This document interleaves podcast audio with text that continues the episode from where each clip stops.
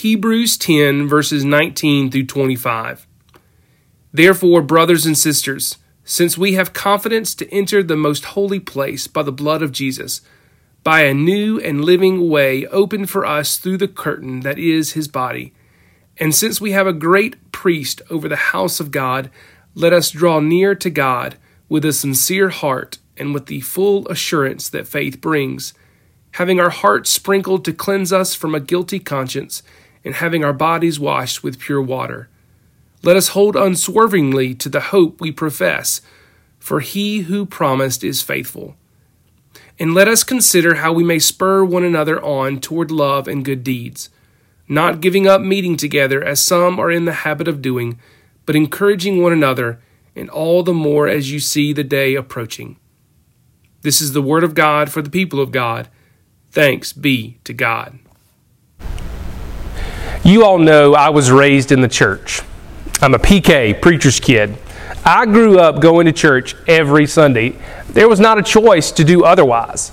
I was there in the mornings and, and there most evenings, either with evening worship or with youth activities. That was just the way it was. There, there were no other options. And even if there were options, there weren't really options. Fast forward a little to my college years, I felt called to ministry my freshman year at University of Georgia, but believe it or not, I wasn't super active in a church. Like a lot of college students, I let my church attendance slack. I went, I went here and there. I mean, I finally had a choice. I could decide to go or sleep in. I could finally make that choice. But there's a thing about God's calling on your life. You can't ignore it. God eventually wears you down. So, soon during or around the end of my sophomore year, during my junior year, I became a youth director, actually a, a co youth director with a former youth member at our home church in Sandersville, Georgia. I would do that for a year before I got married to Kristen and began pastoring my first appointment in Adrian, Georgia. So I say this for this very reason. I have said half jokingly, half serious, that I believe a huge part of God's calling me to ministry was to make sure I was in church. Sure, uh, God wants to use me as a preacher, as a leader, but God knew that I didn't need to have a choice. When left to my own devices, there's a good chance I'm going to choose laziness and sleeping in. If I had a choice, there's a good chance I might not choose to come to church every Sunday. Now, I know that's incredibly sad, perhaps disappointing to hear from your pastor. I'm just being honest. And I also say this because I want you to know that I'm not completely unlike you. Most, if not all, of you don't have to come to church, you're not on staff. When you come to church, you're making that choice. And again, when you don't come, you're making that choice. As your pastor, I wouldn't make it very far if I simply didn't show up. It's not good. It's important to have your pastor at church. Uh, where's your pastor? Oh, he's probably asleep on the couch at home. Yeah, that's not good. But here's what is good. What's good is every moment I step through these doors and enter this building with each of you, there is not a moment that I have, in, have showed up to worship, to meet together, to eat together, to play together, or to study together that I regret coming. Not a single one. Because here's the truth for today. There's something special that takes place when the body of Christ comes together. It's holy, it's rejuvenating, it's life giving, it's unexplainable. But here's what we can all understand we were made for community. As human beings, God created us for each other. God made us for community. In fact, the reason we are all we all exist is because God made us for community. We looked at creation last week. Well, in Genesis 2, God has made all the living creatures, and then God makes Adam. God makes the first male human being.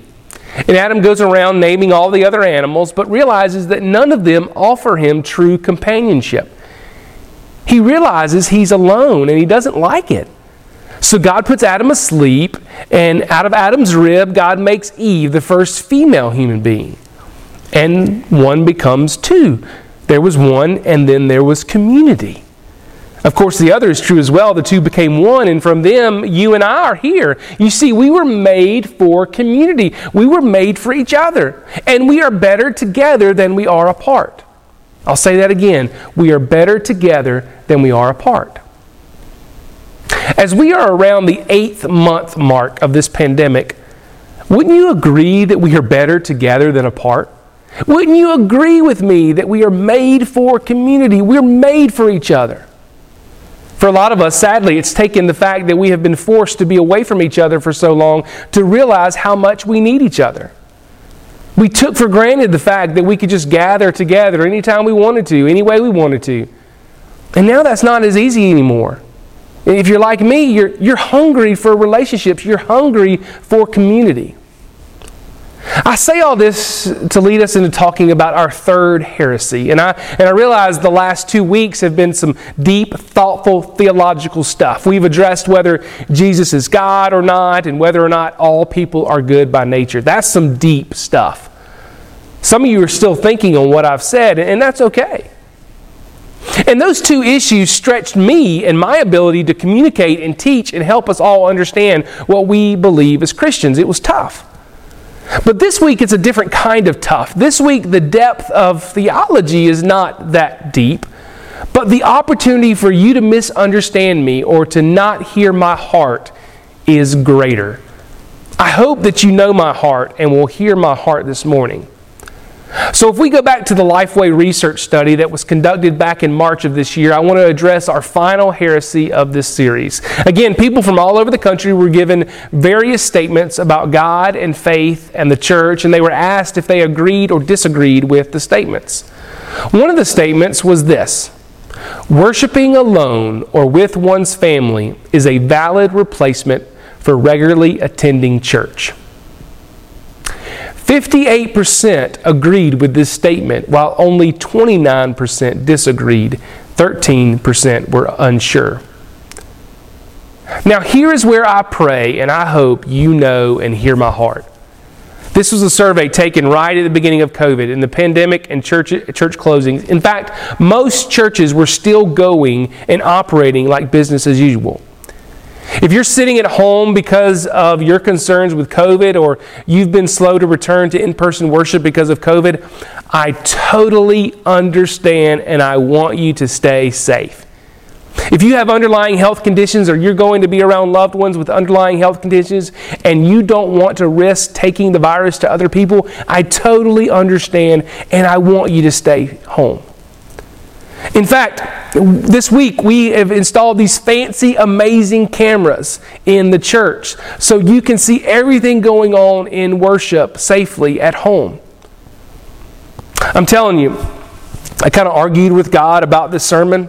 I was like, listen, I'm not sure this is exactly what people need to hear right now.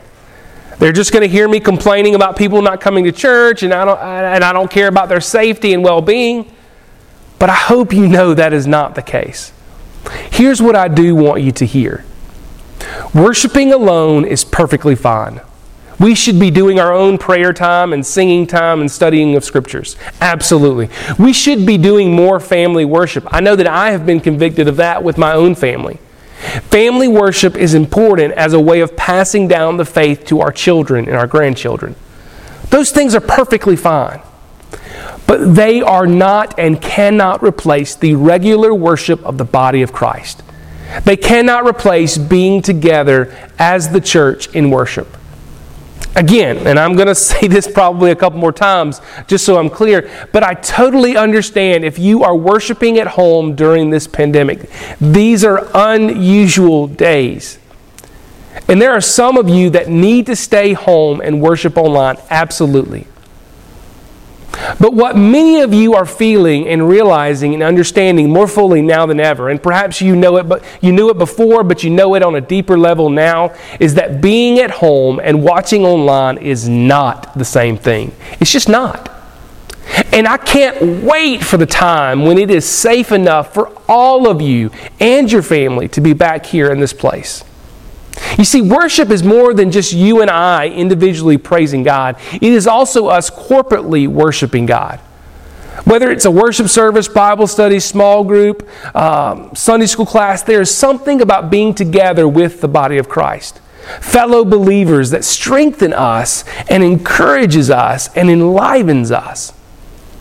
The writer of Hebrews puts it this way And let us consider how we may spur one another on toward love and good deeds not giving up meeting together as some are in the habit of doing, but encouraging one another, and all the more as you see the day approaching. When we gather together as the church, we're encouraged. We're encouraged by each other's words. We're encouraged by each other's prayers. We're encouraged by simply seeing each other's faces. We're encouraged to simply keep going, to keep living, to keep serving, to keep loving, and to keep doing good. These are the things that we experience only by being together. And I know that's a challenge right now. It's hard to meet together, at least the way we used to. But just because something's hard or different doesn't mean we should give it up. Our passage talks about not giving up meeting together, as some are in the habit of doing. Again, there are some of you that are meeting online because that is your only option right now. A good friend of mine has started saying, and I've told him that I'm going to steal it, is that we have several different ways for you to join us in worship. It doesn't matter which one you choose, it does matter that you choose. And for many of you, our online options are your only choice. Again, I absolutely understand. I encourage you to continue joining us online. But then there are others. And if you're watching this or listening to this, I'm probably preaching to the choir, but just like our passage, there are some who are in the habit of not meeting together. It's amazing to think of how quickly habits can be formed. And during these last eight months, we have formed some good habits and not so good habits. A not so good habit would be choosing not to worship, whether online or in person. And while this pandemic may be a reason, it isn't the reason. The research study I've been using for this series and the one that gave the statement about worshiping at home being a suitable replacement for regularly attending church, this study was done before the pandemic. It was done about a week before most churches suspended in person worship. So, before all of this, almost 60% of people believed not meeting together as the church was okay. Most people believed worshiping alone was a replacement for regularly attending church. Again, worshiping alone or with your family should be done, absolutely, but it's not a replacement for being together as the body of Christ. But here's the thing I already knew this. I already knew the results of this study before there was ever a thought about doing the study. Remember how I talked about growing up in the church and going to church, and there wasn't an option to not go to church? And you could say that was because of my dad who was a preacher. Sure, absolutely. That was a big part of it. But today things are different. And I'm not talking about this pandemic, I'm talking about priorities. I'm talking about there being so many options, or at least we allow there to be so many options. In so many ways, we, prioritize other things in our lives and in our kids' lives over regularly meeting together as the church. And this was happening long before COVID or this pandemic. Somewhere along the way, regularly attending church became an option on the menu, like a combo meal at McDonald's. Church had and has become the thing we do if we don't have anything else to do. Coming together as the body of Christ in worship, study, and, or fellowship is something we think about doing if we aren't too tired from getting back from vacation or if we have a break in the kids' schedule. Now, I know some of you just turn me down or you turn me off, but I'm simply conveying what I believe to be a reality in the American church and in our church. And the research bears it out.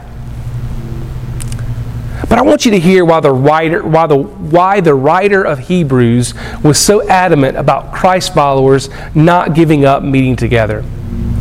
In the verses before, he writes, Therefore, brothers and sisters, since we have confidence to enter the most holy place by the blood of Jesus, by a new and living way opened up for us through the curtain, that is his body. And since we have a great priest over the house of God, let us draw near to God with a sincere heart and with the full assurance that faith brings. Through Jesus, followers of Christ had new access to God. Before Jesus and his sacrifice on the cross, his payment for our sins, we were blocked from God. Our sin kept us at a distance from God. This was physically represented in the temple, in the Holy of Holies, by a curtain. Once a year, the Jewish high priest would enter the Holy of Holies behind the curtain and offer sacrifices for the sins of the Jewish people. One person representing them all. And if you remember during the crucifixion, as Jesus was dying, the curtain in the temple was torn in two, meaning our access to God was no longer restricted. We could go to God directly. With Jesus now as our high priest, we could go directly to God. Through faith in Christ, we can draw near to God with a sincere heart. And so, one could argue that this is just proves that worshiping alone or with one's family can be a replacement for regularly attending church.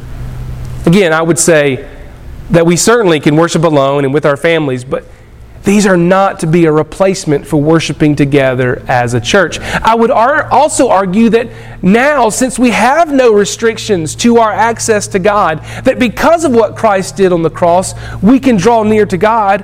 Why on earth would we want to limit that access by worshiping alone or just with our family?